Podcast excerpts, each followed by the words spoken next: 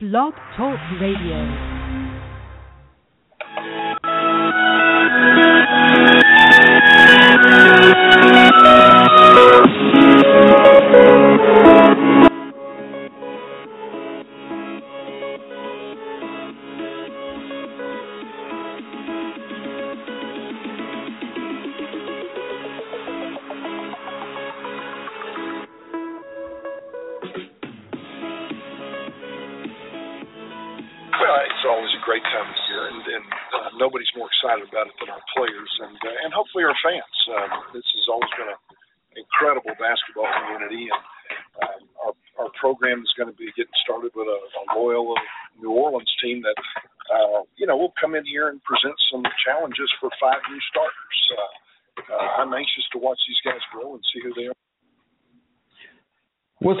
Going on, Miner Nation? We still don't have that drop for y'all, but we are gonna get that one day. In fact, I talked to Alex right after practice. I'm like, "Did you get that drop?" And Alex, what was what was the word, man? Nah, just it's like Floyd came out, and once he was done, he was in practice mode. You, Yeah. I, it's like I have there- there's certain ways to catch him in there, and ever since that first the the two practices ago that I went to, that may have been the only shot. But damn it, I'm gonna keep trying because that'd be beautiful to have. But what's good?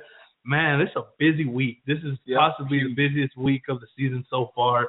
National Signing Day, uh, UTEP basketball opened the season with Loyola, and UTEP football is still in the bowl race, and we're gonna get to that. After everything today, that's happened, man, everything every- that's everything happened. that's happened, as bad as it seemed that things were a couple weeks ago, it's crazy. To And, think and we're going to give credit towards. We'll also break down the Old Dominion game. We'll talk a little bit about the Rice game, as that's already almost a week old, but we'll touch into that. Um, but this started first off. I mean, the big news today, National Signing Day. Uh, we already knew the two guards that were coming in. We got confirmation yesterday morning that both were signed.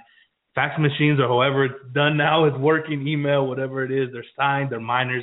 Welcome Dion Barrett and Tim Cameron to the UTEP Miner basketball family big time gets. perfect mean, you, you talk about this class where you can be sort of selective and, and you really don't have to hit a home run, but I think they did. I think they hit two home runs because, for one, you never know what the guard situation. I think we've learned over the past couple of years you can never have too many guards. That was huge to to get two guys that are basically combo guards. One's a a a, a true point guard, and then number two, the talent level of these kids.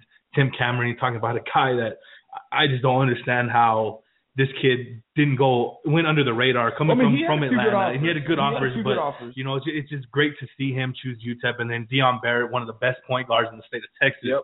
That kid is under. That's unbelievable to see how. I mean, maybe his size, Yeah, a but little bit you, undersized. you would think that maybe a, a lower tier Big 12 Sure. team would, would have looked at him with his pedigree. But great additions that just kind of seem to mesh of what this team is going to into the guards. What are your thoughts on? I mean, what's awesome to see is just kind of the. uh well, first of all, the recruiting that Floyd's doing right now, you know, we're seeing a lot of guards and a lot of big time guards. Um, obviously, Dominic Artis, Lee Moore this year, a couple of the, you know, best JUCO players in the country, uh, or considered, you know, that. But now you talk about, you know, you'll have two years with those guys, and you still got Omega kind of coming up, you know, in his second year, and then you'll have these guys coming in. So you really are setting yourself up for the next four or five years with some really solid guards, and, and that's awesome to see, especially when you think about these guys. You know, assuming we still have Lee Moore and Dominic Artis next year, these guys coming in, great combo guards, going to get to learn from possibly a couple of the best guards in Conference USA. Uh, just um, you know it, that that in and of itself is huge. But the fact, and I know we we we sometimes we buy too much into stars, you know, star rankings, but three and four star guys, man, all day long, uh, and, and the stuff that that it's just awesome to see Floyd competing for these types of guys, especially when you look at a guy like uh, Cameron that was offered by was it Ole Miss? I think Clemson, uh, Clemson Clemson, was was looking at him. I think there was a couple of ACC schools that and, were and, and so you know it's just when we can recruit against those types of schools then you know that you're doing well um, we can we can sit back and we can uh, I've had my qualms my issues with coach Floyd in the way that he's coached in, in game management in in whatever you know underperforming if you will as far as wins and losses. But one thing you can never ever ever knock with this guy is he's one of the best recruiters in the nation. I mean he consistently brings in some real grade A talent. Uh, we're going to get a chance to talk to to Barrett here in a second, to Dion Barrett. Uh, uh, hopefully, we'll get a little more insight as to how his recruiting process went. Of course, he's coming out of Lancaster High School, same high school that John Bohannon, a former Miner, came out of, and and I hear we were that you found out there was a little connection there, uh, more than just him uh, going to the school. But I guess we'll let Dion uh, talk about that. But also, um, let, uh, let, let, Tim Floyd actually talked about okay. that here. So let, uh, let's hear before we bring on Dion here. This is what Tim Floyd had to say about these signings earlier this morning. Early signing day, and he, and it's reporting. Yeah, we did. We got uh, two national letters back from uh, Tim Cameron, uh, six foot three guard out of Hargrave Military Academy. Uh, real talent, real talent. Uh, a guy that uh, is athletic and shoot it, score it, and uh, we think is going to be a, a terrific college player. And then uh, we took a recommendation. I don't know why we would do this from John Bohannon on a guy named, named uh, Dion Barrett out of his high school who he really liked. And uh, we went over and saw him, and we liked him too. Dion's a, a true point guard, small point guard, but a, a guy that uh, we think can change the pace of the game from time to time. Both, uh, both have uh, state title pedigrees. How important is that in the process? Well, well, there you have a little bit about what Floyd had to say. Now let's hear what Dion Barrett has to say as we are joined by the guard out of uh, Dallas. Dion, how you doing tonight? I'm doing good. How are you? Doing great, man. Well, first of all, I'd like to say welcome to Miner Nation. Glad to have you, and we're looking forward to everything that you bring to the program. Thanks for having me. Thanks for having me. So right off the bat, uh, talk, I got a chance to talk with Tim Floyd today, and uh, he was t- mentioning about John Bohannon and uh, you know his connection, I guess, with you. Uh, talk about you know the connection with Bohannon, the process that went for UTEP actually getting on getting on UTEP's radar, and just that relationship that you have with John, who went to your to went to your current high school.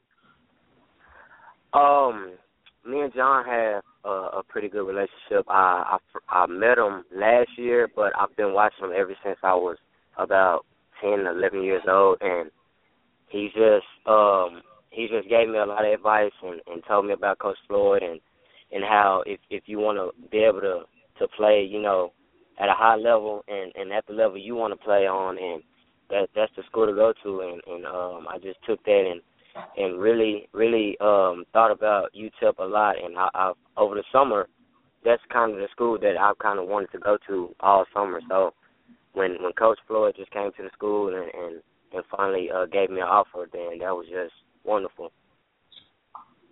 Coach Floyd described you as a as a true point guard. Watching some of, of your film and whatnot, we do see you as a versatile player. You're coming from a championship team. You got some pedigree. What do you think that you bring? What type of game do you bring to UTEP? What are you going to be able to add to the program? Um, I think I can add, um, you know, quickness, um, the, the giving everybody um, uh, in, involved in the game as a true point guard, and and really just being another coach on the floor. What does it mean to you to be able to uh, come in, uh, play perhaps behind a guy like Dominic Artis, who's played some big time college basketball out at Oregon and is, is looking like he's going to be off to a great start here at UTEP? What, what does it mean to you to be able to kind of grow and learn behind a guy like that? It, it actually means a lot. I mean, I, I've been watching Dominic since I was um in seventh and eighth grade, and and I I really tried to model my game just like Dominic, and and he's a wonderful player and I, I, I, I'm glad that I can have a chance to play under him the next season. Everybody that's played high school sports is, you know, you shoot for, you know, that playoff run, you know, just an opportunity to get in there. You not only made into the playoffs, you took it all the way to the state title. Talk about that run and what is the outlook for this season as you guys try to repeat as state champions in, in Class 5A? Um, well, we um our coach, Coach Doug, always told us hard work and dedication and and playing as a team will get us where we we, we need to go. And we we practice hard every day and we took every opponent as if that was our last game of the season. And so I, I think that that's what led us to uh winning state last year. And um this season it's even bigger without, you know, without uh Big Eli in there. And uh now we much uh, a much smaller team, so we have to play uh, a lot harder, more aggressive, and we just got to go get the job done and, and play as a team. What are you planning on studying at UTEP? Have you kind of decided that yet, or is it still up in the air? So, uh, obviously, you're heading uh, into your senior year. As of now, it's it's still up in the air. I think something that a lot of people find interesting when it comes to recruiting is uh is what other schools we were kind of up against in the recruiting process. Who else was after you? I mean, offers, interest. Who who were you all hearing from? Um, I had interest from uh North Texas, um, Houston, Arkansas State, um, Texas Tech, um, Chicago Loyola, Prairie View, and uh Central Michigan. It, it's it's a bunch of schools. What was it like when Floyd kind of came in and it seemed like almost instantly you committed as soon as he showed you that interest? I mean, how what was it when, when a school like UTEP with a basketball history and with a head coach like Tim Floyd? I mean, was it kind of a no-brainer as soon as as Floyd uh, extended that offer to you? Yes, sir. It, it, it was, and um, it's it's just really a blessing that um I have this opportunity to play for such a great coach as Tim Floyd himself, and um I'm I'm gonna take every chance and and work work hard. Well, I'm sure you know if you know anything about Coach Floyd, he prides himself. His teams pride themselves in their defense. Can we expect to see a lot of that out of you on the defensive end? Do you find yourself as a as a big time defensive player? I wouldn't say a big time defensive player, but when it comes down to it, I'm gonna play defense and and I'm gonna do whatever it takes to get some stops. That's what we like to hear. Dion Barrett, Lancaster High School guard, state title. Dion, thank you for joining us. Good luck this year. Stay healthy. Keep working hard, man, and we'll catch you around this time next year. All right, thanks for having me. All right, Dion. Dion Barrett, um, one of the newest members of the UTEP basketball team, filled out or I guess sent in his his, his LOI today, as we say, faxed in. I wonder. I mean, It's got to it's got to get progressed somewhere. you know, it's, it's, It's I mean, it's kind of cool. It's, like, it's classic. You know what I mean? It's classic to have it, it faxed in. But at some point, you would think like. Scan it through the fax Yeah, machine. yeah, yeah. But at some, at some point, you would think like, all right, email it in. Like, it, it, you know, in, in my business, I use a lot of uh, an app called Cam Scanner. You know, where you just you, you take a picture of it, it turns into a scan of the, of the document, and then you can turn that into a PDF or whatever you need to do.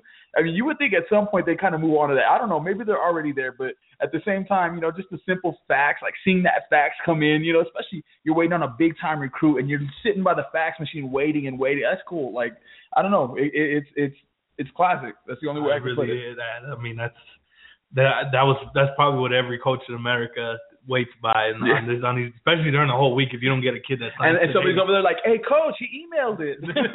it's over here." you pull pull it up, pull it up. So, yeah, good- class. Uh, you know, like like I mentioned earlier, you only had two scholarships.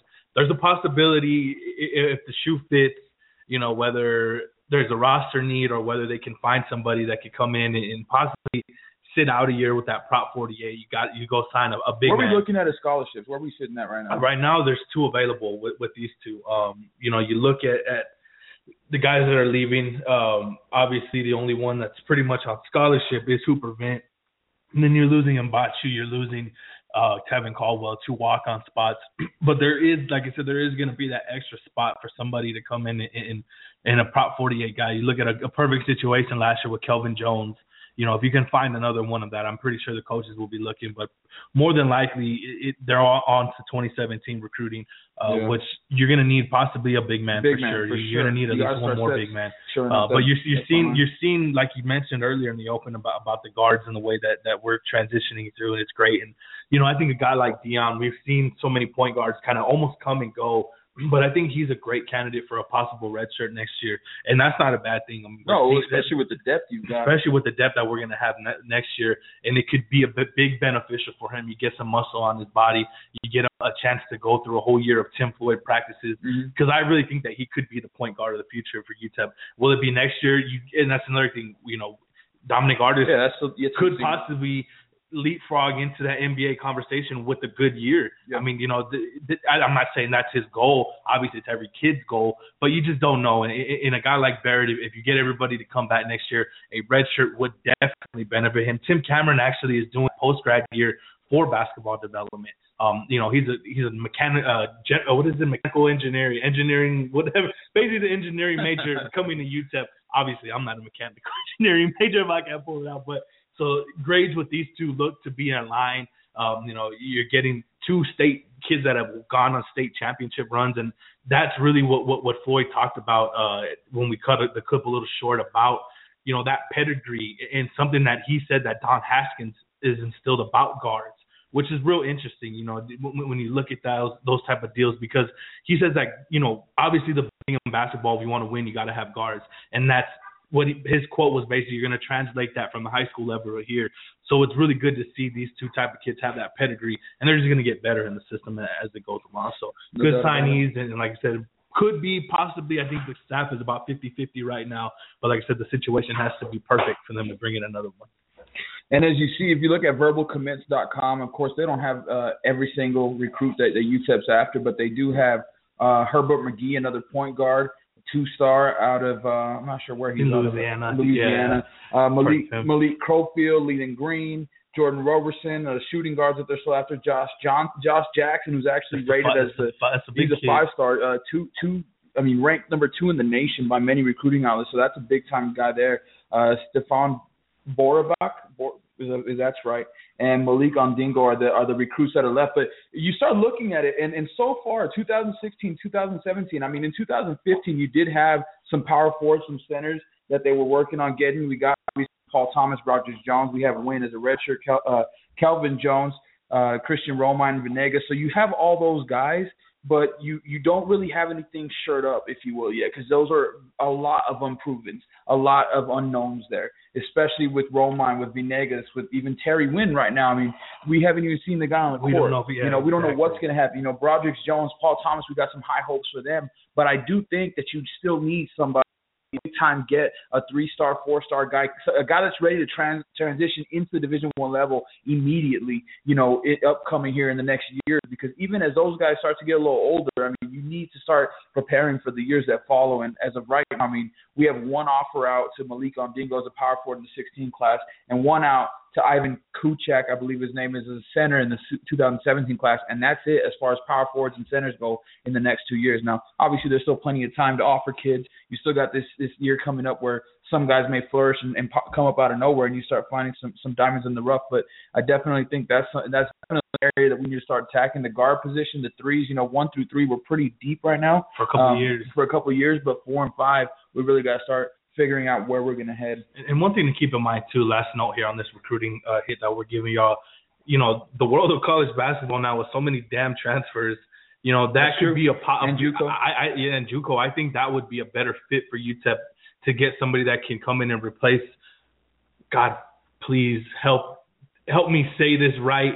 To, to help replace production from Hooper Vint, that you know, if it becomes, it, it has that type of season that we hope that he can have. You bring in a transfer guy, a mid-year guy, whatever it may be. So I think that would be a better route for you know a possibly an open spot next year. You just never know when the world of college basketball. So uh, you know, I, I really like these two signings, like we mentioned. But you know, you always want to look, you always want to get better, and we definitely need to get better down uh, down low in the paint. But Cameron and Dion Barrett will be nice miners in the future. Can definitely guarantee that. So that's what's going on in UTEP basketball recruiting. Of course, opening up their season this week with Loyola in New Orleans, but uh, had their final tune-up this past Saturday. Uh, saw saw a couple. You know, we saw some good things. We saw some bad things. Um, it was a tight game until the end. In fact, I think it was a two-point game with five minutes left, Mm-hmm. and you know, you never really want to see that in, a, in an exhibition, but at the same time, it doesn't really mean anything if you see that because it's just an exhibition. Um, you know, we talked about it throughout the game of of just trying to find that flow. We could never get into a rhythm. It seemed like, but I think what what I kind of felt was that more than anything, it was due to them just constantly changing the lineups. You know, just trying to just put different pieces in different spots and just kind of see what works. And and so I think that's where where most of of our inconsistencies came. And I think that'll start being settled out as you start getting into the season. Guys will start settling into their spots. We'll start settling into an actual rotation of knowing what guys are going to play what minutes and you know what what spot in the lineup and what situations they're going to be in the game for and so on. So I definitely think even though it didn't look great, you know, and if you look at it on paper, even though there were some nice spots, you know, you, you could see the the score line and see that it was a close game throughout. But again, I think those inconsistencies will start to kind of be ironed out. Those wrinkles will start to be ironed out as you get into the season, a game or two in. Um, of course, though, these games are not for real, and and there's no more time to mess around. There's no more time to start losing games because we all know in Conference USA, if you want any chance at an at large, you cannot lose a single quote unquote bad bad game. No doubt about it. And, and you hit it right in the head when you're talking about the fall offense. The two things that can back that up is the end of the first half, that five minute stretch, Yeah. they're going a 13 And with 2 lineup run with that lineup, which nobody went out. Yeah. Floyd went with that straight lineup. Uh, Broderick Jones, Paul Thomas. Uh, I keep wanting to call Flagger McSwiggan, but uh, Flagger, and then you had uh, Da, and then you had Lee Moore at the point guard, and then towards the end of the half, too, same deal where they were able to close it out. You had Caldwell, you had Flagger. Uh, I think Hooper Vint may have been in that lineup, but you get what I'm saying. Where where the when, where the lineups were, were were great for stretches. Um, you know, when the lineups were consistent in stretches is when, like you said, Floyd's gonna do it. It's not like it's a bad thing. We're sitting here bashing, saying, "Oh, well, don't take everybody out." You want to see that, but what we saw is when the lineups were set and you had guys that, like Da and, and more able to run the show, and you could just see how people fed off them in those stretches. So I think that's something we'll we could possibly continue seeing in these next couple of games until they figure it out. And not to mention too that you know you're trying to find out so many guys off the bench in a sense because your main guys that are going to be on the floor, your Terry Wynns, your Omega Harris's, when they return, will be getting those type of minutes and that type of flow. So right now, it's kind of like you get a feel of what this team can be, but at the same time, you're not getting a feel because some of the big producers that are going to be alongside Da, alongside Moore, these guys that are being productive, we don't get to see them yet. So that's really kind of a thing where I'm kind of in between on, on where this team is at right now or where they need to be because we haven't seen nobody. But like you mentioned, the ability to to stretch a lead. Um, guards are obviously a big, big thing on this team because they're able to stretch those leads. They're able to to get to the free throw line, and, and that's two big things that stood out to me. Yeah. The fact that this team has been able to get to the free throw line over 20 times in the first exhibition games is going to be huge. Just got to make them. You know, Yeah, of that, just got to make them. That second game, you know, that score may have been a little bit deeper if we can hit a higher percentage from the free throw line, but that's really going to be a key because I think we have the guards. And listening to Coach Johnson talk about it last night, where they're going to let these guys go. They're going to let them put their heads down to these new rules with the NCAA, where this is a foul, Yeah. this is a foul, this is a foul. That's really going to play in the UTEP's, you know, I guess in, in their in their way of in can a, hit the in a sense, though, it's also going to play against us because we're such an aggressive team defensively that you know. Now we don't have the Julian Washburn anymore that that kind of is just up in your face, shut down defender. But you know that could in turn play, uh, you know, in our favor, but at the same time could play against us. Now I, I do want to say something, and and this is obviously, uh, you know, it, it was an article that you put, or a quick write up that you put up or, or mentioned, and, and I think your uh, thoughts on the exhibition about um, we're still without Terry Wynn, and more importantly, even though not to say not to underestimate, you know, the, the quality of, of Terry Wynn or, or how good of a player he'll be, but uh, Earvin Morris. I mean, that guy, we know what he can do. We know what he can do, and and honestly, coming back, we felt like he was the best player on the team, if not the second best player on the, or I should say, the second best player, if not the, the best player. You know, with Omega Harris, those two were the best players on the team coming back. So, uh, you know, when you've got that type of firepower that's that's out for an indefinite period of time, that's tough because you're trying to fill those shoes with guys like Jake Flagger. Now, granted, Flagger is is a good player, man, and more than anything, he, he's a shooter. He's a spot shooter, and that's going to be big. That that's one thing that I liked when I saw that lineup that you were talking about with Artis and, and Lee, and uh, and you had Flagger at the three, and then you had Thomas and and uh, and Broderick. Now those five, I mean, you got two uh, you got two athletic big men. Now they're we're still we're never going to be a big team. Never. You know, it doesn't matter who's in the maybe a long team, but not. Yeah, e- even when, the thing is with Willms, he's only going to get so many minutes. We saw him start. We didn't see him play many minutes. And in in a season game, he's probably going to play like we estimated about 10, 12, 15 minutes max. Twenty maybe think. in conference Yeah, play. it's dire need 20 minutes. But but at that, you know, because you're only going to get 10 to 15 minutes out of him, then you're not a big team. Even with Hooper Vint in there, he's got size, but he's just he doesn't play big. So with that lineup, you've got two athletic bigs, you've got a slasher and a guy who can find guys open and create his own shot in Dominic Artis. You've got a guy in Lee Moore who's a shooter and can create his own shot, and then you've got that set shooter in Jake Flagger. So there's a lot of balance with that lineup, and it's good to see. But you plug in Earvin Morris, and it really changes the dynamic, and it changes things defensively for the other team because now they have to worry about three guys who can get their shot. Because Lee Moore, Earvin Morris, Dominic Artis on the on the floor at the same time, look out, man. All those guys Hard get their eyes, hard And- eyes. yeah, hard eyes. And and so I'm, you know, that's that's something that we kind of have to. It sucks that we have to wait for it, but when those three are on the court together, I think this team is going to be explosive, man. Um, and and and Morris, I mean, it's good. Uh, you know, Lee Moore in that first game shoot from the three, and and you know I've seen him shoot in the gym, and, and you know, but or, Morris is still that proven three point shooter, the only proven three point shooter we have at this point. And you're right. I mean, it's just really gonna add some firepower that that's been missing in these first two games. You got to figure it's been missing for years. Oh yeah, we haven't had oh, no that guy that can go no get that bucket when we need And it. now you have three. Exactly. And then to think about it, you know, I, personally believe you without these guys, even with Omega, even though you know we know he's not going to even play, but that's minus at least what 15 to 20 points in in, in these first couple exhibition games. It's hard to say. Easily, it's hard It's to hard say, to but say. I mean, a guy like Morris, with seen the defenses that that we've gone up against, you know, he probably would have gotten in that 10 to 15 point range. I think you're going to see a lot of guys having to kind of take a step back.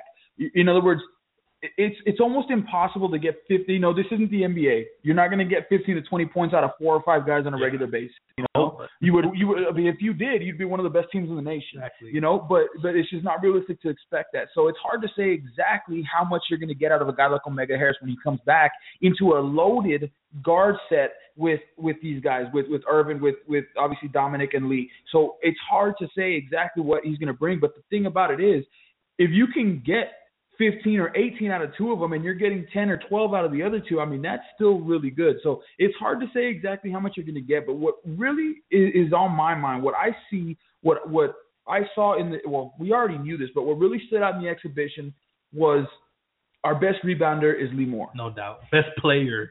Yeah, very possibly Yeah. best player. I mean, him and Dominic at this point are one A, one B, however you want to put them. Sixteen points, fifteen rebounds. When you go up against bigger teams, guys that can really control the paint, that's not going to happen. Lee Moore is not. I'm not going to say he'll never have a game with 15 rebounds, but chances are he won't. And probably six to eight is probably more realistic as an average, and that's really good for a guard. Six to eight rebounds a game. But where is that production going to come from? And and when you talk about fouls, that's another thing that we really have to we we have to be aggressive attacking the rim, getting to the free throw line. We have to take advantage of those free throws because we're not going to be a team that can rebound in the first place.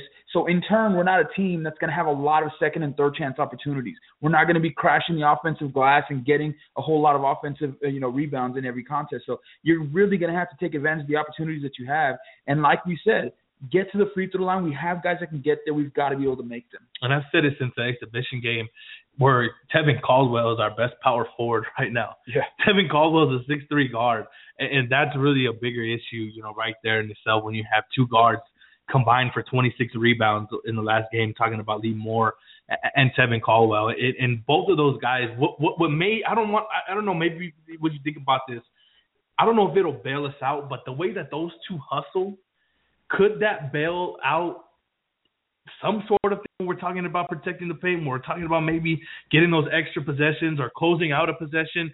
Because I saw Lee Moore out there. The the good thing that I saw about him is that his shot wasn't falling. But he wasn't pouting. He was going to tap balls around. He was getting on getting down and dirty on defense. He was doing everything else to help this team win, and that was huge. Same thing with Caldwell, but I really think he gave up a couple of shots where he had a good look, and, and you know, but that's just how that's just what we've kind of gotten used to with him. But I think the hustle of those two in certain games, maybe not every game, like you mentioned, when we're playing a bigger team, it may be, it's gonna get exposed, but just maybe their hustle and their Well- tenacity. Well, think about this. could though. help. Think about this. What what is the best?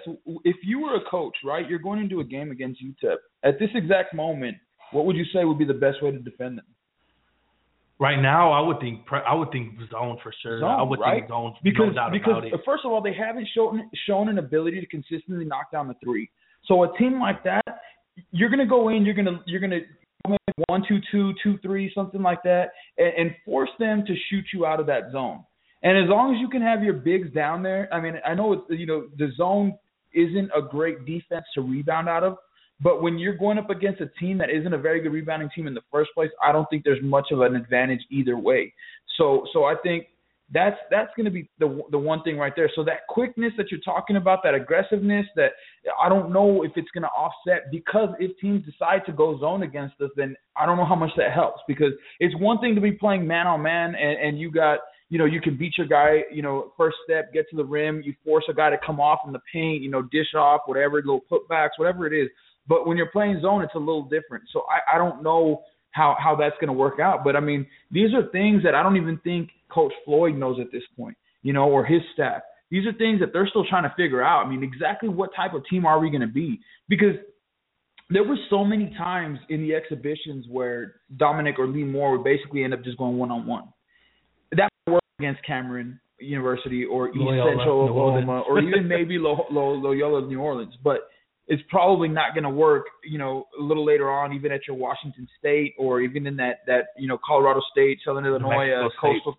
What is that?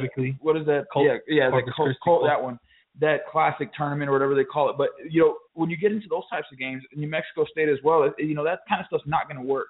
Um, at least not going to work for an extended period of time. So we're still trying to figure out what we're going to be, what our identity is, and and I don't think we're really going to know until we have Earvin Morris back, until we have Omega Harris back. You know, it's going to take throughout this, the non-conference season to really figure this team out. And even though there's a lot of talent, and we're, I would assume we're going to win a lot of games, but to to to figure out exactly what we are, I think it's going to take almost all the way into the conference season to figure out what this team is is, is really about offensively. Yep, and I hate to say it, but there may be a last where we're like, what the Mm-hmm. you And- know, it, it's gonna it, it's gonna happen. I mean, I don't think we can sit here and as much want to sit here and be like, oh well, we should go 11 and two in conference play. You know, going to going to CUSA play 11 and two. But the the fire that you just spit about that identity not being found, that's gonna get exposed, and that's really a, a con- I don't want to say it's a concern. It's gonna be a concern if by by the end of out of conference play, it's not figured out, and you're you're gonna be getting guys coming back in, in kind of I don't know if it's bunches, but different spots. You don't know when McSwiggan's going to come back. You kind of get the idea when you're going to get Omega back. We haven't even talked yeah, about we'll, that we'll get into him, and then you know you don't know when you're going to get back Wynn or, or or Morris, who will probably miss the first two games. So it's going to be interesting to see because chemistry and finding that identity should be the number one keys to find in the next couple of weeks. But on that Josh McSwiggan note, um, been hearing some grumblings. Uh, Go Miners. Uh, on one of our commenters on, on on the rush talked about the possibility of there being a eligibility issue with Josh McSwiggan, and come to find out last night, uh, Coach Johnson confirmed it on the Tim Floyd radio show that indeed he is going through some sort of, of issue um, with it with the grade with a couple classes from his hometown in England. Uh, talked to Tim Floyd today, and uh, Floyd gave us a little insight on what's going on with McSwiggan.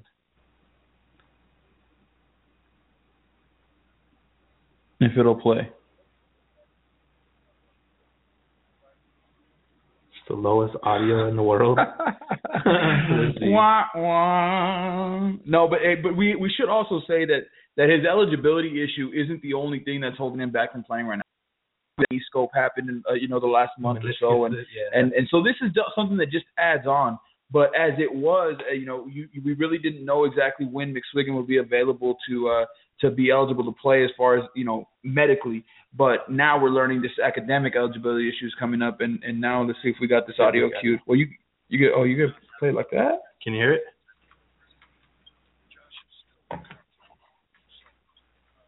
Let's try this one more time. Let me, let me see what's going on here. You're the iPhone king, bro. iPhone.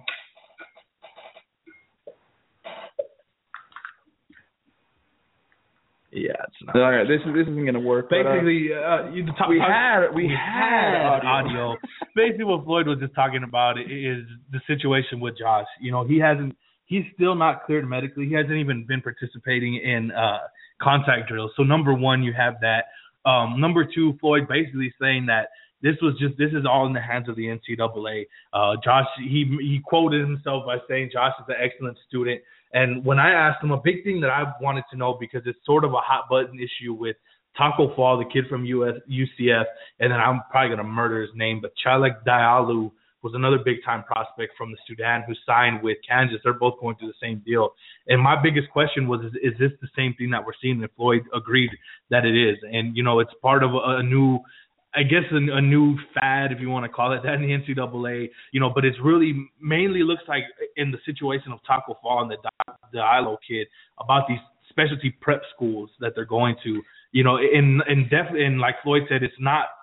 This rule shouldn't be for a, a kid like Josh McSwiggan. It's just a technicality that they're going through. Oh, so bullshit, it, it, yeah, it is. And Floyd much sounds power. real confident that they're going to come out on the right side, but I think he respects the process and he understands that you know this is going to happen when when you know you recruit international players. It's just kind of part of the process. My thing is, I mean, why in the hell wasn't this done in August Yeah, from you the what? NCAA? There should be there should be a, an entrance exam or something. That's like right. You know, like look, the fact is these people are from different countries, and in the case of Taco Fall, which obviously doesn't affect us, but I'm just saying in his case, it could have he's coming recruited from. Af- is it is it Sudan somewhere in Africa Yeah. something like that, right?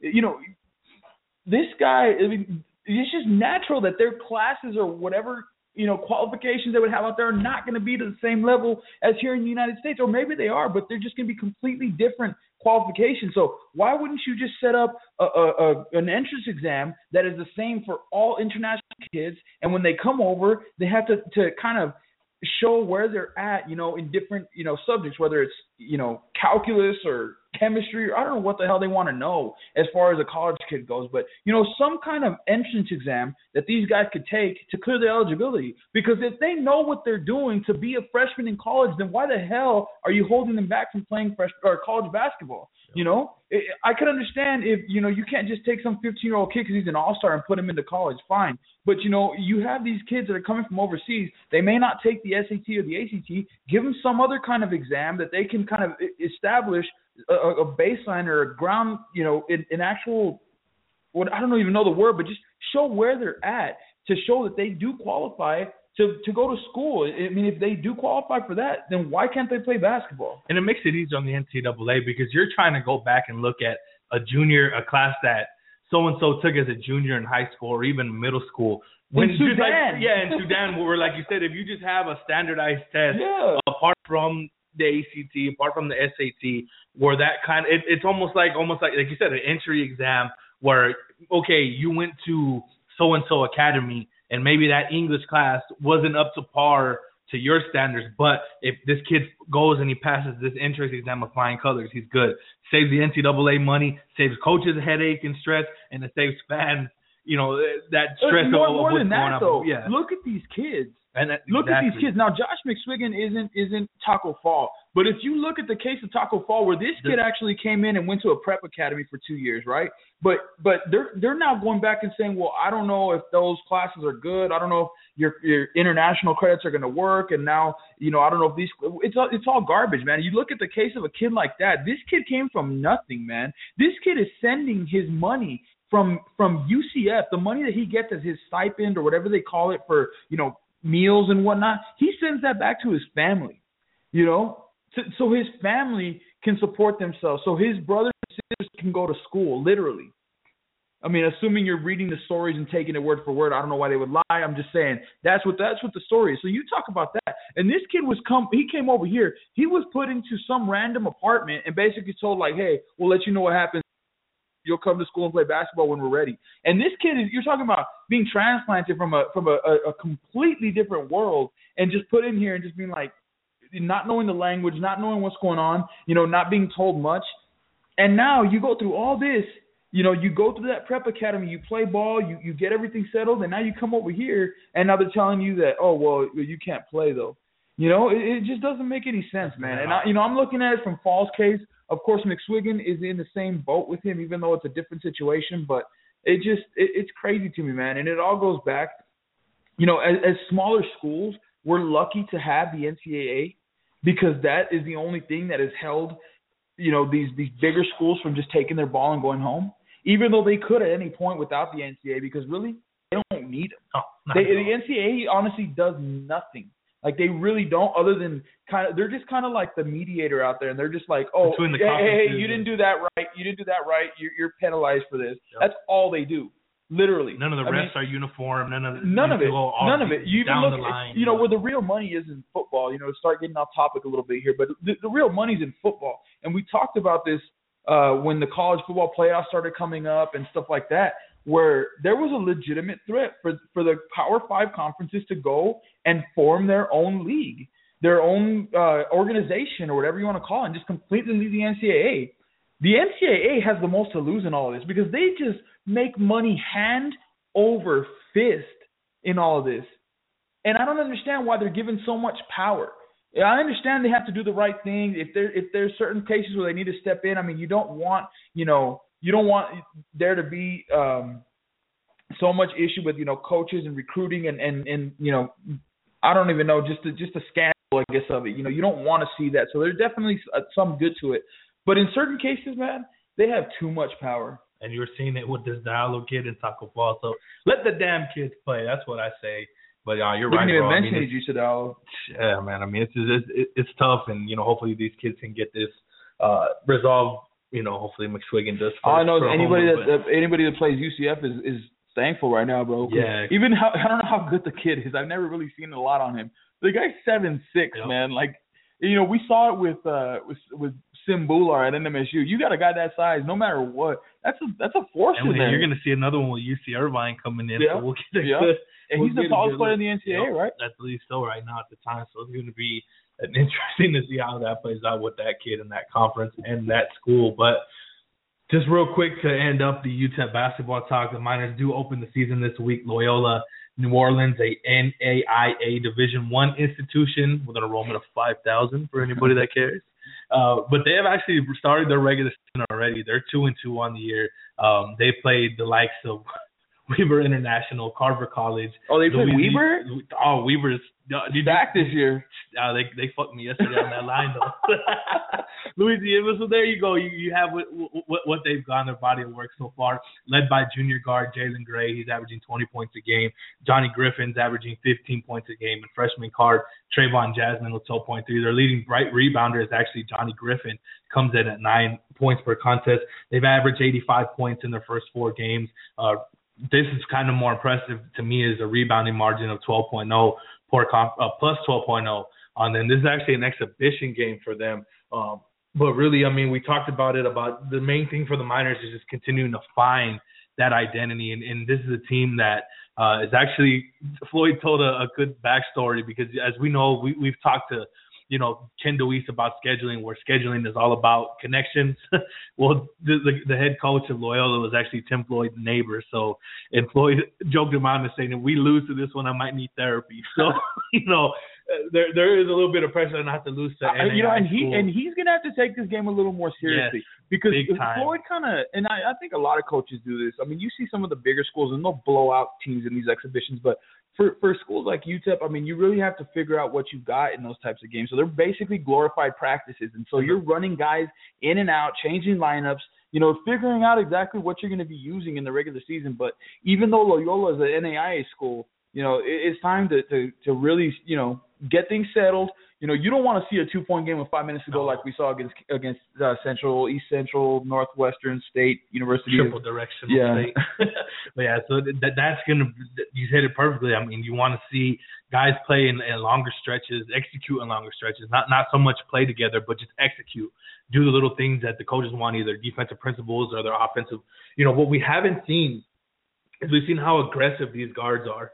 We're we're not seeing the shot clock run down, and and Coach Johnson brought that up last night on, the radio show. Is you know these guards are going to go up there and play, and that could be a either a disadvantage or an advantage. I think at this game you kind of want to see that let these guys like Lee Moore, Dominic Artis set the tone. But for whatever it's worth, this nugget I, just jumped out to me the last time. Uh, well, UTEP is going to be the, the the fourth matchup with Loyola, but UTEP did beat Loyola in that national championship year. So if there's anything for a type of whatever you want to call it, superstitious, whatever. But yeah, I mean, this is going You know, to be a this game is where another team though that's not very big. not- we haven't seen Um, a, a big team with One one guy that's six ten, a freshman. I don't know how much he's going to be Yeah. playing. So other than that, y'all- though, you got a lot of six seven, six eight guys. So you're going to be able to match up really well against this team.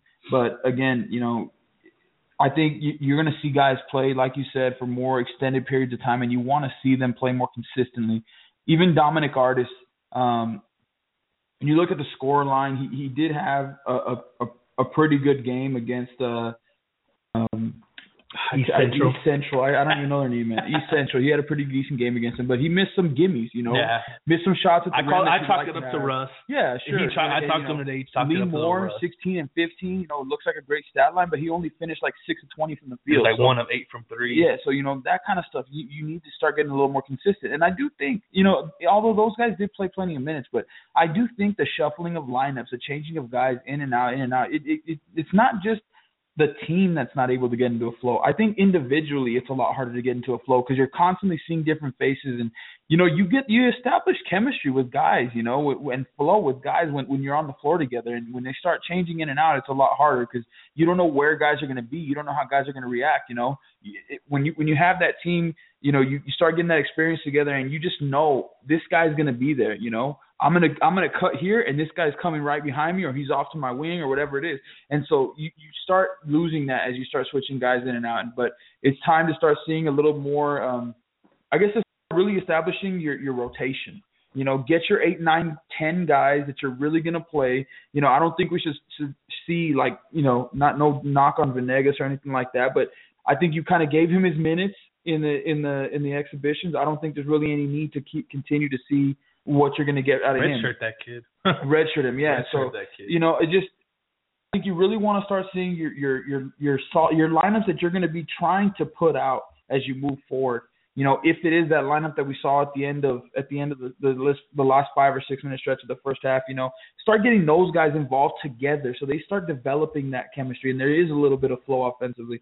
I think we'll see them uh, be able to pull out a, a fairly easy win if we do that. I think if we let the guys play, go out there, let them play together, and start establishing some flow, I think I think it'll be a, a pretty sizable win. And, and one thing to keep in mind too, you talk about guys like Artis and, and Moore who this is their first game action in Yeah. almost a year. Artis you can go two years, so that could be another thing where you know you you just need those game reps, and we're gonna see struggles and you're gonna see some great play. And I think we you know early on expect streaky play until these guys get that you know the game speed under their feet. So real interesting matchup uh, to see you know what minor team we get on Saturday. Loyola New Orleans, 7:05 p.m. in the Don Haskins Center. Moving on. Moving on, man. Let's talk about these Conference USA basketball power rankings that came out today. Um, you got 12 total voters, if I'm not mistaken. This is so hard to do, though. You know, when you talk about preseason, you can you can hear all the stuff that people have on paper, and yeah, you might be able to get a general idea of where teams are going to fall. You know, as far as if they're going to be the upper echelon, middle, or, or lower, but it, it's so hard. And and obviously UAB comes in as the favorite. They were picked by the coaches. They're picked by our voters too. But it, it really, I mean, it's like we talked about last week.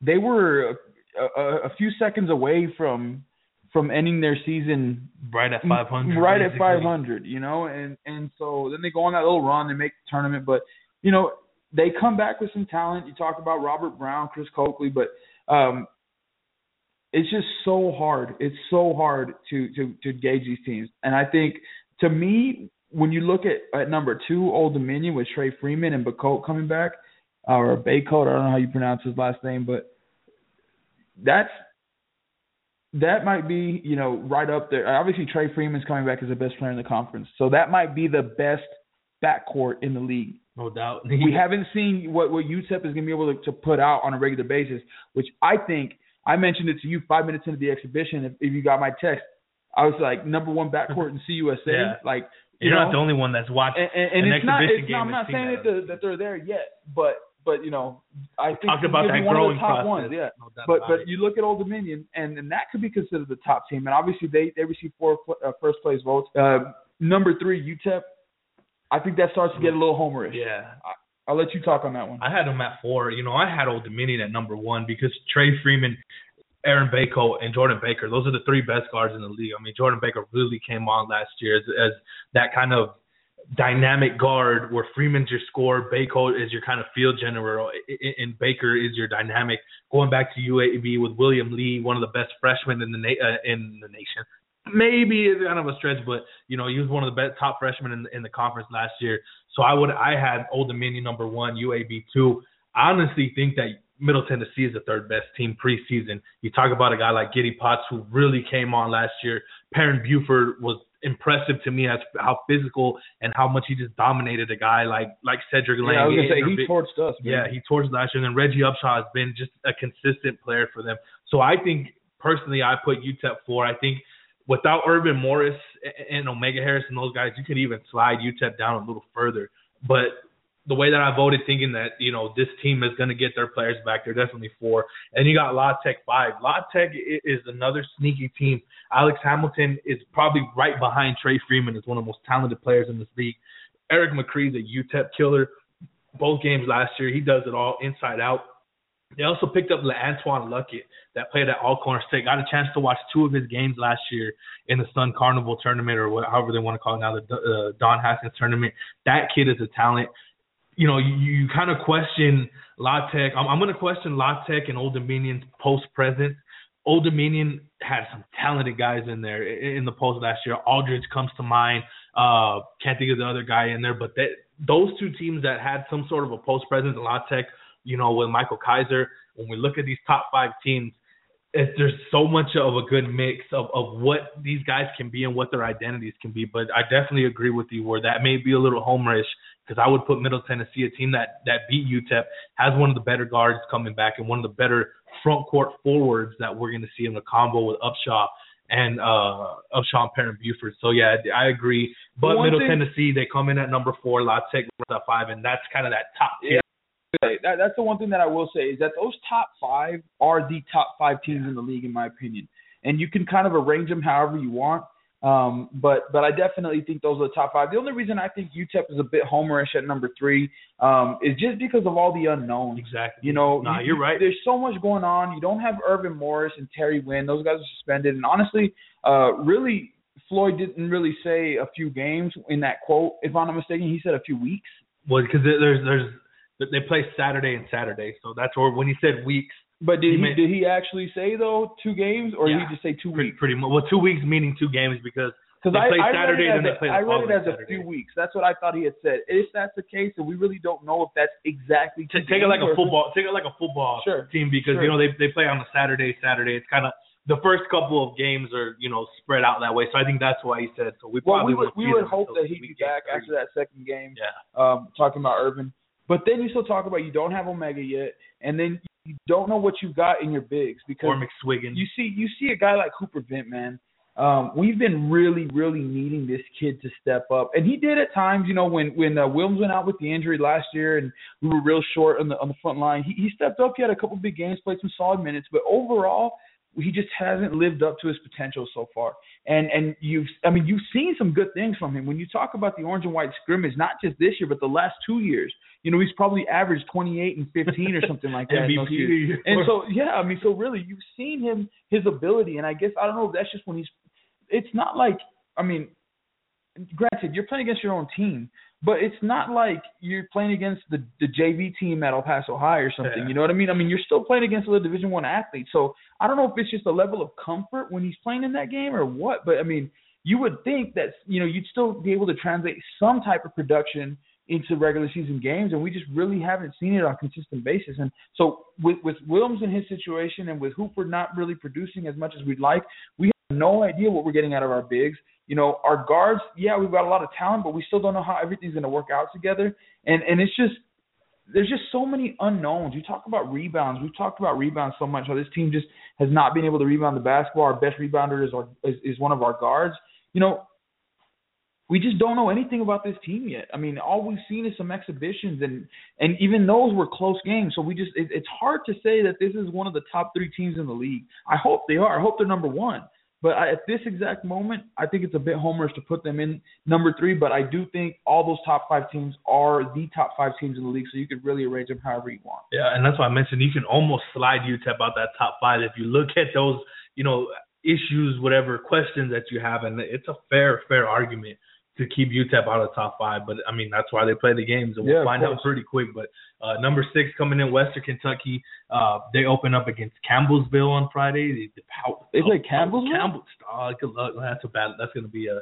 At least it'll be a decent loss for the conference. But they only return Chris Harrison Fox, Nigel Stipes, and a guy that really not not a lot of on people's radar, but Justin Johnson, a six seven kid with very good physical skills, and and that's they're going to be rebuilding, no doubt about it. Number seven, an interesting team, the Rice Owls, came on last year, uh, you know, eight and ten in conference. They returned Marcus Jackson, one of the better guards in in one of the better guards in the conference. Max Guercy, who just seems like he's been at Rice forever, the little five seven point guard, and Andrew Jones, uh, Drone, the big six ten senior who really ate our lunch last year as well. That's the team to kind of look at. Charlotte comes in at eight, Marshall comes in at nine, Florida International at ten, North Texas at eleven. Florida Atlantic with 43 points at 12. The Roadrunners of UTSA 13, and Southern Miss. God, pray for Southern Miss, man. They have nobody coming back, and they are on a they're they're keeping themselves out of the tournament again this I year. like. I like. Well, I don't like, but it's funny how there's, you know, there's no there- top there, there honestly isn't. The only guy that they had coming back, Norville Carey, he's academically ineligible and he's taking a red shirt this year. So you know that Yeah, is kind of tough. it. But I, I was sharing something with Anthony before when I'm doing this and I'm looking through. There's two teams that really kind of stand out that I think could can make some sort of a run or, or spoil a couple of the top five teams at lunch, and that's Marshall and and that's Florida International. Why Marshall? Ryan Taylor. I've been high on this kid since he came into this league. That guy, he's a do-it-all guy. He's a double-double machine almost like Vince Hunter, but just just imagine Vince Hunter not having that extreme athletic ability to just jump on jump out of the gym. Ryan Taylor does everything right. Austin Loops, the guy that we found out last year can shoot shot lights out against UTEP. They have another guard in there as well. But FIU, that's a team I really think is, is going to be the best defensive team in the league. Adrian Diaz, a 6'11 paint protector, and then Dre Draper, who really showed out last week, year when we played them Uh, at FAU. Those are two teams that I think come conference play, you know, can really, you know, make a run in. North Texas kind of on the inside out with them because Jeremy Combs is one of the most talented forwards in the league. And then Andre Harris, when he has his head right and he's not being an asshole, is one of the better guards in this league. The knock with him though has been he had multiple suspensions last year. But I think those are three teams outside of the top five that we could see come up. A lot of people are high on Rice. I am too. I want to see how they mix in, you know, with their four-star guy that they got, and also another three-star guy that they got in Marcus uh, Letcher. Uh, that's going to be an interesting dynamic because they have a hell of a coach there. So, Conference USA is going to be top-heavy once again, and we're going to figure out exactly who these guys are in the next couple of months, just like we're going to find out exactly who UTEP is. So, No doubt about it. And then you know, season man, starts Thursday. Exactly. Season starts Thursday. It's just, it's just, it's great, man. Conference USA action will actually tip off on Friday. You got Niagara at Old Dominion. Florida Atlantic opens up at Michigan State, who's currently ranked 13th. Trinity Baptist at Florida International. Millsaps at La Tech. UTSA's at Loyola Chicago. Elon at Charlotte. Jarvis Christ Jarvis. These guys are playing some tough ones, man. Jarvis RPI Christian boosters. at North Texas, UAB at Auburn, Rice at number 14 Cal. So that'll be Friday, and then uh, Marshall plays Tennessee on Thursday, according to their schedule, on the SEC network. I don't know if that's up there on the. let me see. Uh, it's not on. Uh, Huh. it's probably. I, I would assume Marshall's athletic, you know, site would be right, Yeah. but Either Uh, way, you get going this week. A couple of teams to play. Uh, UTSA has a damn tough schedule because they got Loyola on the road, Clemson, and then Creighton in their first over three games. So good luck with and that. And then Loyola, Louisiana, of course, at UTEP, Southern Miss at Memphis and Campbellsville at Western Kentucky on on Saturday. Like at I the said, say prayer for Southern. Miss. Let's uh let's move on. Let's let's start talking a little Conference USA uh football. Let's start it off real quick and run down those those uh power rankings there and look at what the schedule looked like this past weekend and and uh what you saw out of some of these teams. Um Miners won. big time win for the Miners, man. We'll start there. That's definitely something to, to, to talk about. We'll, we'll definitely get into it. Rice, uh, last Friday, 24-21, the Miners knocked off Rice to improve to four and five on the year and two and three in conference play, which means we are still in the conversation for Somehow, a some way. somehow, some way. Football guys, baby. uh, and, and no, you know what, man? We we that that's funny because actually the football guys were on our side with those muff punts, man. You know, it was muff. It was it was football. I saw your I saw your tweet of, of hashtag football guys on the first one, and then I texted you on The like second one. hashtag football guys times two, man, because that was crazy. But no, uh, great win for the Miners. We'll definitely get into that a little little later. But uh, Charlotte loses at Florida International 48-31. Florida International improves to five and five. Charlotte's 0, uh, 0 and six in conference. They play in two and seven overall. Florida Atlantic 19 loses at Western Kentucky. They drop to two and seven. Western Kentucky's up to eight and two and six and zero in conference USA play. North Texas gets drilled at Louisiana Tech 56-13. Marshall drops a tough one, man, a heartbreaker, triple overtime, 27-24 to Middle Tennessee. Your dark horse since day one. Uh, Marshall's now eight and two in league play. Middle Tennessee's four and five and three and two in league play. And Old Dominion went in to the uh, dome out there and knocked off UTSA, UTSA gave them that 36-31. Yo, regardless, UTSA is the worst team in the league. Yeah. Period. Period. I don't- They should be 0 and 9. And and and that loss that or that we took to UTSA, we've talked about it plenty of times, so I need I don't need to get into it, but that could end up being if we if we're not able to find two wins in these last three, that's the game that we gave away that would have been the bowl clincher in my Yep. opinion. And I mean, it's hard to look back, you know, hindsight's 2020 and all that, you know, nonsense, but that was just that, that was definitely definitely a, a, a tough loss right there, but You're right. You're right about that one. I mean, that that could be that. Hopefully, it isn't, but you know, that is one that that's a loss that you could definitely have back. But there's two games on the slate this week that jump out at, at me. Obviously, UTEP's game with Old Dominion. That's probably the biggest game of the conference. Uh, but the next game is that Rice Southern Miss game at Rice. That's going to be a real interesting game because Southern Miss, if they want to continue to prove that they're for real and up in that upper echelon, that upper tier of, teams in the conference, you got to take care of business against a struggling Rice team. The Rice too, you know, they they came in thinking that they were going to lock up their fourth consecutive bowl win in the next couple of weeks. Now, or bowl appearance in the next couple of weeks. Now that's on the fringe because we've seen Southern Miss and how good they are on both sides of the ball. That's going to be a huge matchup, not only for the Conference USA West race, but more importantly that bowl race because Rice a lot. It's going to be tough. I know they still got UTSA. Uh, don't think they have North. I think they already played North Texas, so it's going to be real tough for yeah. for a team like Rice to come out, especially if they get blown out, which I think could possibly happen with Southern Miss on their place. So those are the two games that jump out at me this week. Of course, we look at the Conference USA football power rankings. Western Kentucky still sitting the top third perch out there number one, 207 total points, and got all first place votes. Actually, I'm sorry, 15 of 16 first place votes. Um, they're eight and two, six and zero. Beat FA, FAU as we just mentioned, and they're on a bye this week. I think you know there's not a whole lot to say there. No. They're the number one team. Or in the like I La Tech rolling. Yeah, I, I will say though, I will say though, I had Marshall still at number two. I had I, Uh, and and that's and that's because, uh, yeah, you know, La Tech took care of North Texas, but anybody would take care of North Texas. The the thing is though, Marshall didn't lose that game. Their kicker lost that Yeah. game. And that that for me is the toughest thing. And yeah, you know, there's there's situations where you come into an end of a game in any level of football and the kicker misses and you you go home and you say, you know, you can't blame it on that one play because this and that and you had these opportunities. There was four. there was four missed field goals, man Get a boy, four a missed field goals goals 'em. and a blocked field goal, if I'm not mistaken. It was five total, right? or a bot snap. Well, the, the the last one was blocked. The last one okay, at the end so of the third yeah, overtime was that's what I'm blocked. But there was there was one towards the middle of the game that the guy missed, and then there was a second one um, in the fourth quarter, which to me didn't really make sense that Marshall went for it. They were down seven at the time with like five minutes to go. They went for three, you know, which you know you're down seven. You need a touchdown no matter how you slice it. So I don't know why you'd go for three, but they went for three. They didn't get that one. Um, they end up coming into it, and at the at the last second of, of regulation, they're in place again to kick the game-winning field goal. The kid misses it again. You know, you go into overtime. You switch. They actually switch from their from their field goal kicker to their kickoff kicker to, to kick field goals. And I think he hit the first Wow. one from like 20 yards or something. You know, straight on. But then he had another one in the second overtime. He missed it. And then they had another one in the third overtime, and they got it blocked. And it's just like, you know, you have so many opportunities. you have one job. You have one job, man. but you missed. You you you just needed one. You just Yeah. needed one. And and the one at the end of regulation, it came down. I don't know the exact yardage, but Middle Tennessee made a, a real dumb play. Real dumb play. Uh, I can't think of the quarterback's name from from Marshall off the top of my head. He's rolling out to the left. He's got there's there's almost no time on the clock, maybe like 10, 12 seconds left, something like that. And and he's running to the sideline trying to get out of bounds with no timeouts.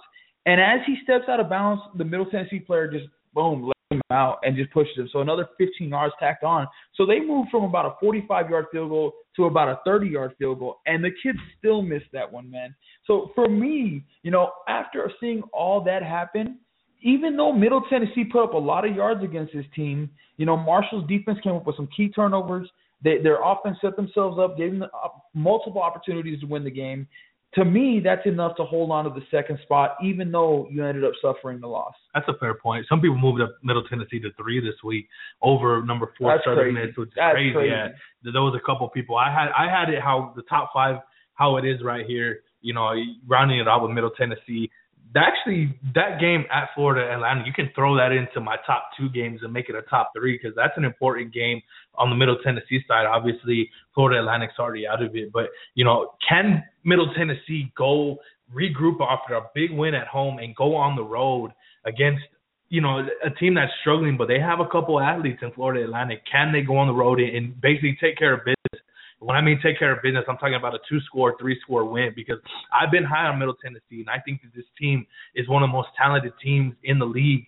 And if they can continue this role, they're gonna punch themselves a bowl ticket, no doubt about it. So that's really gonna be interesting because, like you said, it, it should they shouldn't have won that game, you know. But a win is a win. And sometimes when you win those type yeah. of games, you can just roll on. Yeah. And I think that's what we could see at Middle Tennessee coming in at number five.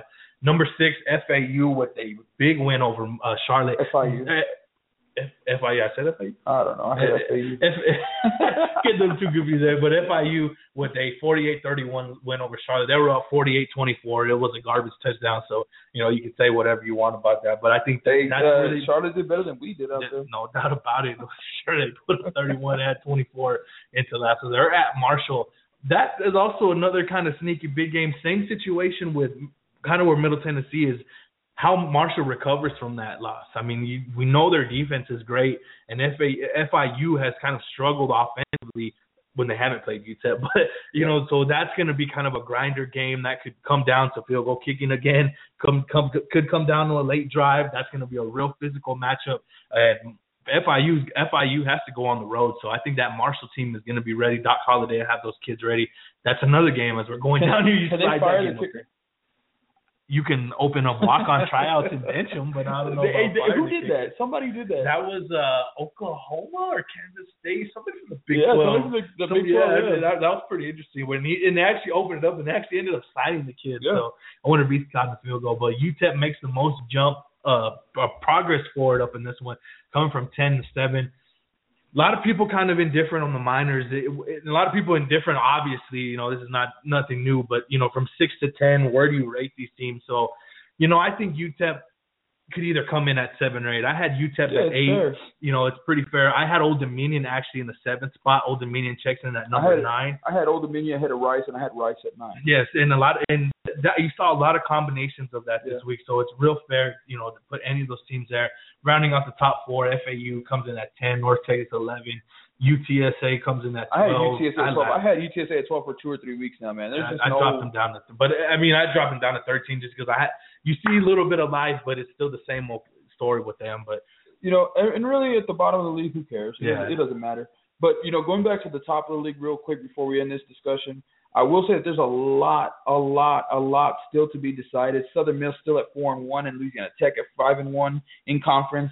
Marshall's at five and one, but they still control their own destiny, as does Western Kentucky. Marshall wins out. They've got Western Kentucky at the end of the year. They win out. They beat Western Kentucky. They're the Conference USA East champ. So both, there's still so much to be decided up there. I mean, you've got we we know that those top four are the upper echelon of this league, but you know this may come down to the final week of the se- of the season to decide both the East. I don't know. Does, does when does Southern Miss and La Tech play? Or they already played? I have no idea. We'll look it up. I don't Whenever it is, I don't think they. you know, play. whatever it is, this this is something you know. It could come down to the. Well, we know that it very possibly will come down in the East to the final week of the season, but the West could also come down to the final week of the season. So that that's something interesting, something to keep an eye on. But in both situations too. I mean, those are definitely going to come down to the last week. There's no doubt about that. Uh, when does La Tech and Southern Miss play? They actually play the last game of the season go. too, so, So both- you could have de facto Yeah. semifinal yeah, games, definitely, or, and that's kind of cool. division When you think about it, that's kind of cool. Yeah. I mean, they are they're semifinal games, Yeah. and and that's really cool to think about. But a lot of football still to be played, a lot still to be decided in Conference USA. We'll get to it. We'll keep uh, the ball rolling here. Well, let's move on and start talking about these UTEP Miners, man. Coming up off, you know, even though if people are indifferent about the Miners, the truth of the matter is that they are now four and five on the year. They're still alive in the bowl conversation, and they're coming up. Uh, they're coming off a much, much needed win over Rice, and and that's a big win, not just because it's you know a division opponent and a, you know whatever, but Rice has had your number for years now. I don't know how, what the streak was at. It was at Four. least four, Four. or five, right? Four. So you know you finally kind of get up to schneid with that, and you, you pick up a win over Rice. But again, it keeps you in the bowl conversation. You got Old Dominion this week, Louisiana Tech to follow, and North Texas after that. You got a couple. I don't want to say winnable games because nothing's really, you know, yeah. you just don't know what you're going to see out of these teams. But we're in a much better spot right now than I think anybody could have imagined three or four weeks ago. I. I mean, it, we we I'm gonna keep going back to that bye week coming out of that FAU game, that is really where a lot of things that it was productive. Let's just say that you know it was a productive bye week. You, you found out a couple of things. You found out about your running backs, but now you get another Yep. loss. Loss. You have more adversity to go through. So you know we've seen really Mack Leftwich and and Kugler talked about this after the game where now his teammates are starting to believe in him. You know, he may be that guy that's going to have to be that offensive spark plug the rest of the way. I mean, really, we took on the on the offensive side. Defensively, how much of a big impact has Sky Logan made Oh yeah. on defensive on the defensive line? I mean, not only has he turned this defensive line into what we figured we can at the end of the year, but this is starting to become an identity over the last couple of wins against FAU and then last week against Rice. I mean, this kid has really, really just been a productive member of this defensive line, and that's really been a big difference. Also, too, you're seeing the secondary improve on their man coverage. Now, there's still a couple of opportunities where Rice had some drop balls that really should have been touchdowns or big play. But the next step of these guys is just getting consistent with that, Look- and you're seeing just all improvement in different phases, except punt returning. But that's Yeah, a different story. no, but you know, you talk about Sky Logan. Definitely made a, a huge impact on the front line. But let let me say something. You know, the whole defense, it, it just been playing such. I don't know. I don't know what it was that changed it, but I, I think coming off like you talked about that FIU game, you know, they got rolled, they got embarrassed, and since then they just played so much better. I mean, even in that game against Southern Miss, they they had Southern Miss to what was it? You know, 20 or 24 points late in the fourth quarter or Mhm. something like that. They got It them should have been seven six going into yeah, halftime. and, and so they, they just they're just playing very good right now. And and you look at the Rice game, and there was two plays on two of Rice's scoring tou- is scoring drives, their their touchdowns. Um, one was like a third and 16 or 17 that they scored on from 32, Yeah. 34 yards out, and the other one they converted a third and ended up going down. Fourth is short. But there was there was two drives that they had third and very long, and they converted. But you, if you're able to come up with stops on those two possessions, this could have very easily been a 24 to three or seven win or something like that, you know. And and that would have been a statement win, and people wouldn't have been able to be indifferent about that. So this defense is playing very well. Yes, they're still giving up plays here and there. It's expected with the young secondary and just the, the youth throughout, but it, it's just it's it's re- refreshing to see them playing competitive because we hadn't seen that from this team on either side of the ball really after Aaron Jones went out. And and man, that's been eight what eight weeks now. So so that's that's just tough to see. And but you look at the game. I mean, they hold Rice to 230 yard passing, uh, 14 of 28 overall. They hold the the, the rushing to That under three huge. yards a carry, was huge. 90 yards, and it was like that most of the game. It was in that 3.2 to 3.8 range, and that was really, really huge to, to get that. And that, like I said, starts with with Sky Logan. I mean, this kid is really just came in there and he's added so much production out of that three technique on the defensive line. That's opened up Usher. It's opened up Roy. You know, it's it, and also to open up the linebackers because this is the first time Kugler mentioned where he had two linebackers that combined for over 20 tackles in Musgrave and Alvin Jones, and that's really it's sort of that same uh formula that we saw last year even in November where defense holds you you know you defense holds you know they they may bend they don't break but we're not giving up over 21 points offense has that one screw you drive in the second half which against Rice there was two screw you drives talking about the one coming out of halftime Mhm. and then the one in the fourth quarter Yep.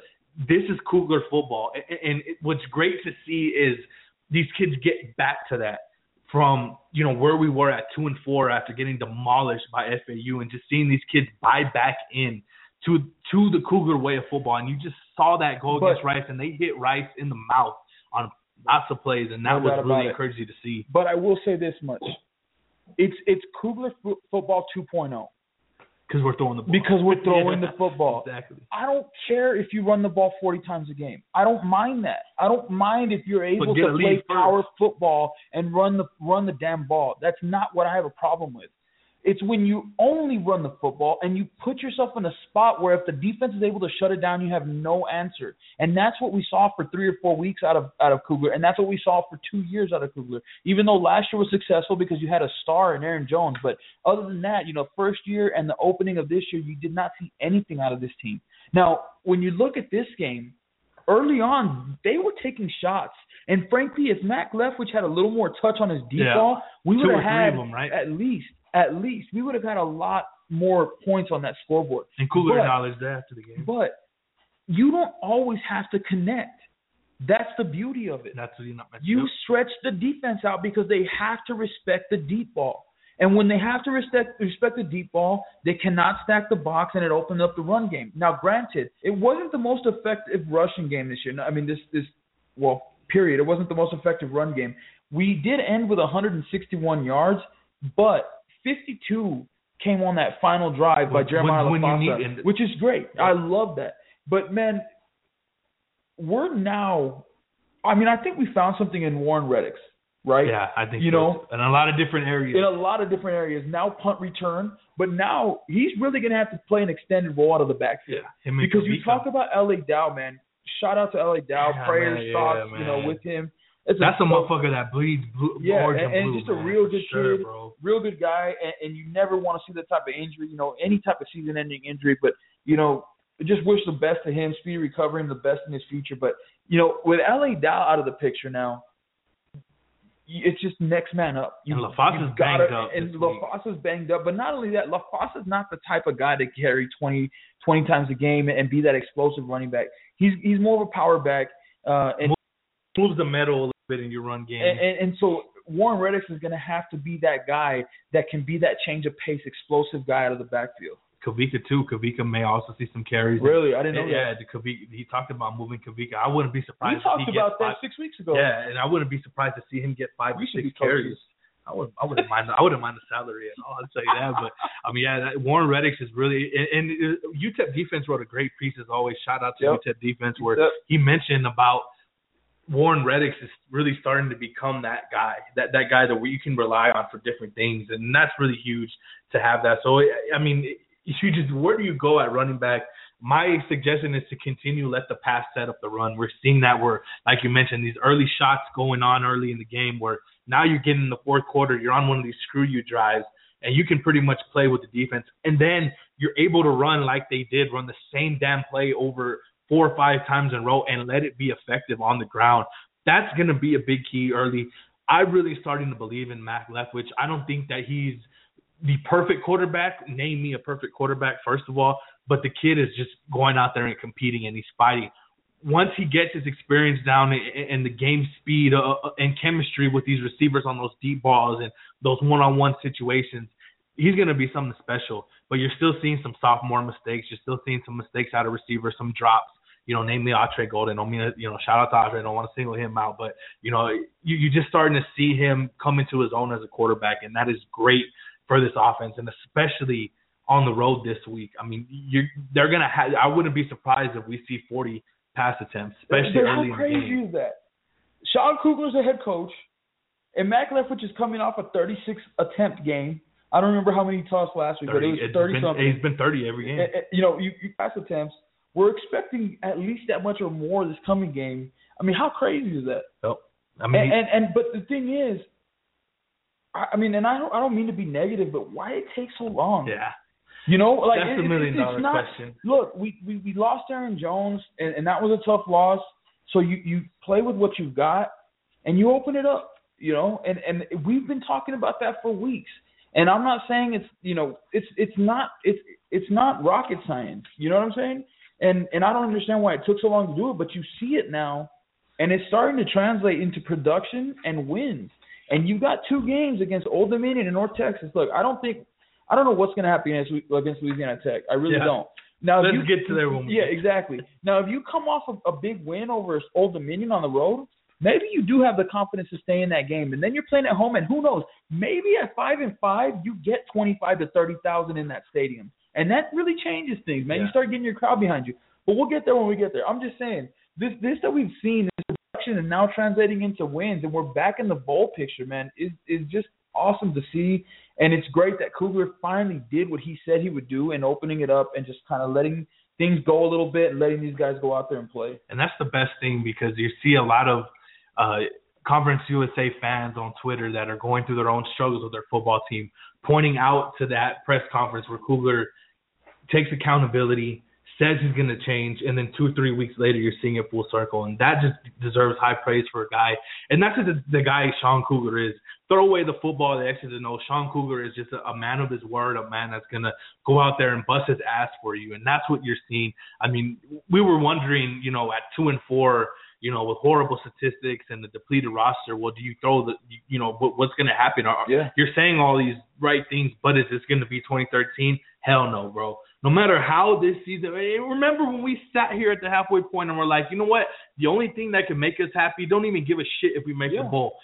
Just want to see some type of progression. That's And it. I think it takes one more game. If we see this team go out there and fight, even if they come up short against Old Dominion, Sean Kugler deserves to have two or three more years here at UTEP No, I mean, because he and that's not even look, the question, yeah, but you get what I'm saying. Where I think that he deserves that respect. Where that conversation should You know, not be brought I, up as anymore. pissed off as I ever was at Sean Kugler, not once have I said this guy should be Yeah. fired. Have I said if he doesn't change things, he would? Yes, definitely. But he's shown that he Yep. knows what he needs to do to change, what he needs to change, and he's shown that he will change Yep. it. You know, that's all you ask for. That's it. You know, um, we're, we are UTEP, man. You know, we need to realize who we are. And and this is not a, knock. I, I'm I bleed orange and blue, man. I I I, I That's the truth. I've followed the, the truth. programs for for years and years, man. I've been there in the stands when we were losing 62 to 9 or 62 to 7 or whatever back in the 90s. I was Sit there. you I was want. a kid, man. I was a kid and I would have my family up at the games just to go watch these guys. And even when we were down 40 and 50 points thinking we can still come back. We can still come back. I'm a I'm a diehard. I'm a homer, man. You know what I'm saying? I, I went to UTEP. I, I mean, I love this program, but we are what we are, and we are not at this exact moment eight, nine, ten win program. You know what I'm saying? So we need to just continue to build with what we've got, and and just be competitive. That's all you can ask for. And and I I really think, man, I really think this Old Dominion. We see those games a lot. We talk about it where they're like those turn the corner type of games. This is to me, this is that game right Yep. now. And and it's a little late in the season, a little late in the season, a little later than you'd like to see them. But this is a game that really, really, really could change the perspective of a lot of fans. And and Old Dominion is no pushover. It would really be a big win. You get to five and five, that team's going to be fired up. The fans are going to be fired up, and you're one win away from a bowl game. And man, it just gets me all tingly. Get you fired up oh, for football again in November Yeah, when we thought the season was going to be over. We were like, man, when's basketball getting Nope. here? But eh, eh, it- Football ended, and now it's Oh, like shit. We're game away, but looking at Old Dominion, I mean, the Old Dominion is one of the more explosive offenses in the nation according to advanced stats. 1.38 is their ISO triple P, which basically measures, you know, the, the way that they're scoring points, the way they're moving the football. That's very, very impressive to see. Where they had their main guys, David Washington, the junior quarterback, was a, a wide receiver turned quarterback, turned wide receiver back to quarterback. Really impressed with the game that he had last week against UTSA just does so well out of that zone read as you would expect with an athletic quarterback. But he also can throw. He throws this tremendously high deep ball that is just tremendous. He has two great receivers, Zach Pascal. Guarantee you Zach Pascal will be in the NFL one day. 6'2", 215 pounds, just a junior. He's going to get better. The other guy that was really impressive, Jonathan Duhart, another big time receiver, 6'3", 212. They have one of the better running backs in the game. Ray uh, in the in the conference, Ray Lawry, al- already over a thousand yards. I was reading somewhere where he, he may lead Conference USA in rushing yards. You know where they've struggled though, they've struggled in protecting the quarterback in that offensive line. They've had a little bit of of, of I guess you could say movement around there. Their stuff rate is at 21.6%, which is 95th in the nation. Their power run success is ranked 97th in the nation. So when we're talking about that UTEP defense and, and where we've been strong is in stopping the run, stopping Ray Lawry should be public enemy number one, followed by a guy like David Washington, who, like I said, can dictate you so well with that zone read. They execute that so damn well and that's always and, and that's man. exactly athletic quarterbacks, and, and they're like I said, they're explosive. I mean, they really want to be explosive. Even the rushing ISO uh, ISO triple P is 1.24, 12th in the nation. You're talking about an explosive offense that has a struggling offensive line, but has athletes on that on that offense to, to go ahead and, and keep those chains moving, and they they're going to rely on that. Defensively, you talk about one of the more productive linebackers in the league, T.J. Ricks. I mean, is a guy that was leading Conference USA in tackles. Saw him just demolish a UTSA running back and get him a sack. In the in the secondary, the guy that they returned, big time safety, uh, Delonte Misher, played a little bit against UTEP last year. Um, going up, looking up against what I feel UTEP is going to have to do. You look at teams, uh, offensive lines are creating 88 yards of, of offense by themselves against Old Dominion. That ranks 113th. That's going to be a big key for UTEP to go ahead. And the same deal, they're giving up big plays in the rush game. They, they're allowing they're 117th in the nation when it comes to rushing success. So you see kind of the give and take of their strength offense, their strengths defensively. What are you looking at in this game uh, as far as the X's and O's? What you well, I, I think I think the big thing is is keep you contained. I think that's you know with that with that zone read, what that is, all they're doing is reading the defensive end. Yeah. They're seeing is he crashing down down the line? Is he is he staying outside? You know, that's that's where you make that decision as to whether whether to hand it off or, or keep it. And so that's to me that's the main thing. If you can contain and you've got guys on the inside that can that can, you know, not allow these these huge plays. You know what I'm saying? Then you got guys at the second level like, like Alvin Jones and, and Musgrave that can kind of contain it, keep it keep it down to, to, to minimal gain. So the the biggest thing for me is to keep contained. Don't let these guys get the edge, and, and, and then you see big plays. They break it off for 20, 30 yards at a time, and that's when you break start. your back. Yeah, and that's when you start, you know, you give up Hands those big plays, and, and- exactly, you start getting gassed, and then you're on the field for long periods of time. But the, to me, number one defensively, that's it. Maintain the edge, keep contained. Don't let these guys get outside of you, and just I think that I think you'll see a lot less big plays given up. I think we're always going to see with this young secondary big plays here and there. Especially against you know, two explosive Exactly. receivers. When you start getting guys like that, but but if you can keep the running game manageable, then you can deal with giving up one or two, you know, in the passing game. Just it's like it's, last it's when you can't stop either Yeah. that that you really start running into issues. Offensively, don't change a damn thing. You know, other than getting guys like Reddix the ball a little more, which is natural because now you're down LA Dow, so you have to put him a little more in there. But other than that, keep doing what you're doing. Keep taking shots. Make the defense stay honest, and the the run game will be there. It'll be productive. It may not be 200 yards. It may only be 120, 130, 150, whatever it is. But it'll it'll be enough, you know, to keep you in the game. And you you you reel off one or two big plays, and all of a sudden you're in it, man. And and look, I think this will be a close game. This isn't going to be an FIU. It's not going to be a an Arkansas or Texas Tech, nothing like that. We're not going to see this team get blown out. Should be close to the end. Again, maintain your edge, maintain, you know, contain, and and I think I think that this team will have an opportunity to win the game. And like we saw last week, man, so impressive, so impressive.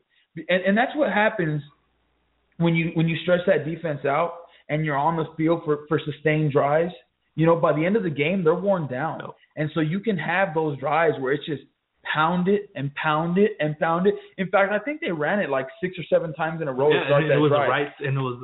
And you were talking end about up- it, the same play. and you end up with a 17 play, 85 yard drive or whatever it is, 731 TOP. and you run off seven and a half minutes off the clock. You know that's a game that that's a backbreaker. You know, and if you can put yourself in that type of position against Old Dominion, where you've kind of worn them down, you stayed on the field, you've made their defense run and play a lot the entire game.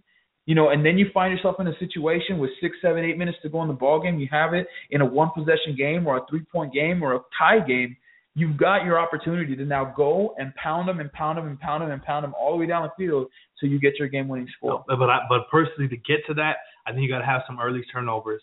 You know, their we their haven't their, seen a lot of. their negative four in the turnover margin hasn't been their strong point. If you can force some turnovers early and cash in on those turnovers, not just force them, but cash in on them, you get that opportunity to pound them out in that second And, half. and we've got to be real careful too because Leftwich has for the most part been safe with the football, but you just cannot give them those early turnovers. You put yourself behind the eight ball and it's yeah. eight ball and it's, it's But yeah, it's, it's going to be a close game, and like you said, it, it, you got to have one of those what I call them "fuck you" drives in that second half, where you're just lining up, like you said, six, seven times in a row.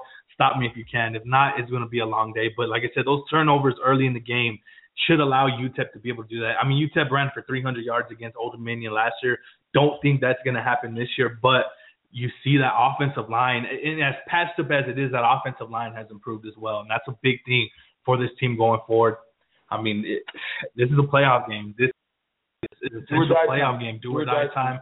Ten o'clock in the morning. Set your alarm time. clocks. Yeah. All y'all is going out Friday night.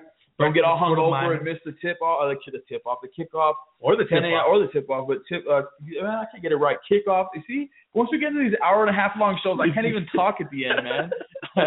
10 a.m. kickoff. Is it Fox Sports Net? Fox Sports. Fox Sports Net. Y'all know where to find us. MinerRush.com, SBN Miner Rush at gmail.com, uh, at SBN Miner Rush on face on Twitter and Facebook.com slash Miner Rush. If I didn't already say that. Ding! I think you got that. All right, man. Is a good one. Hope y'all enjoyed it. Until next week. Later.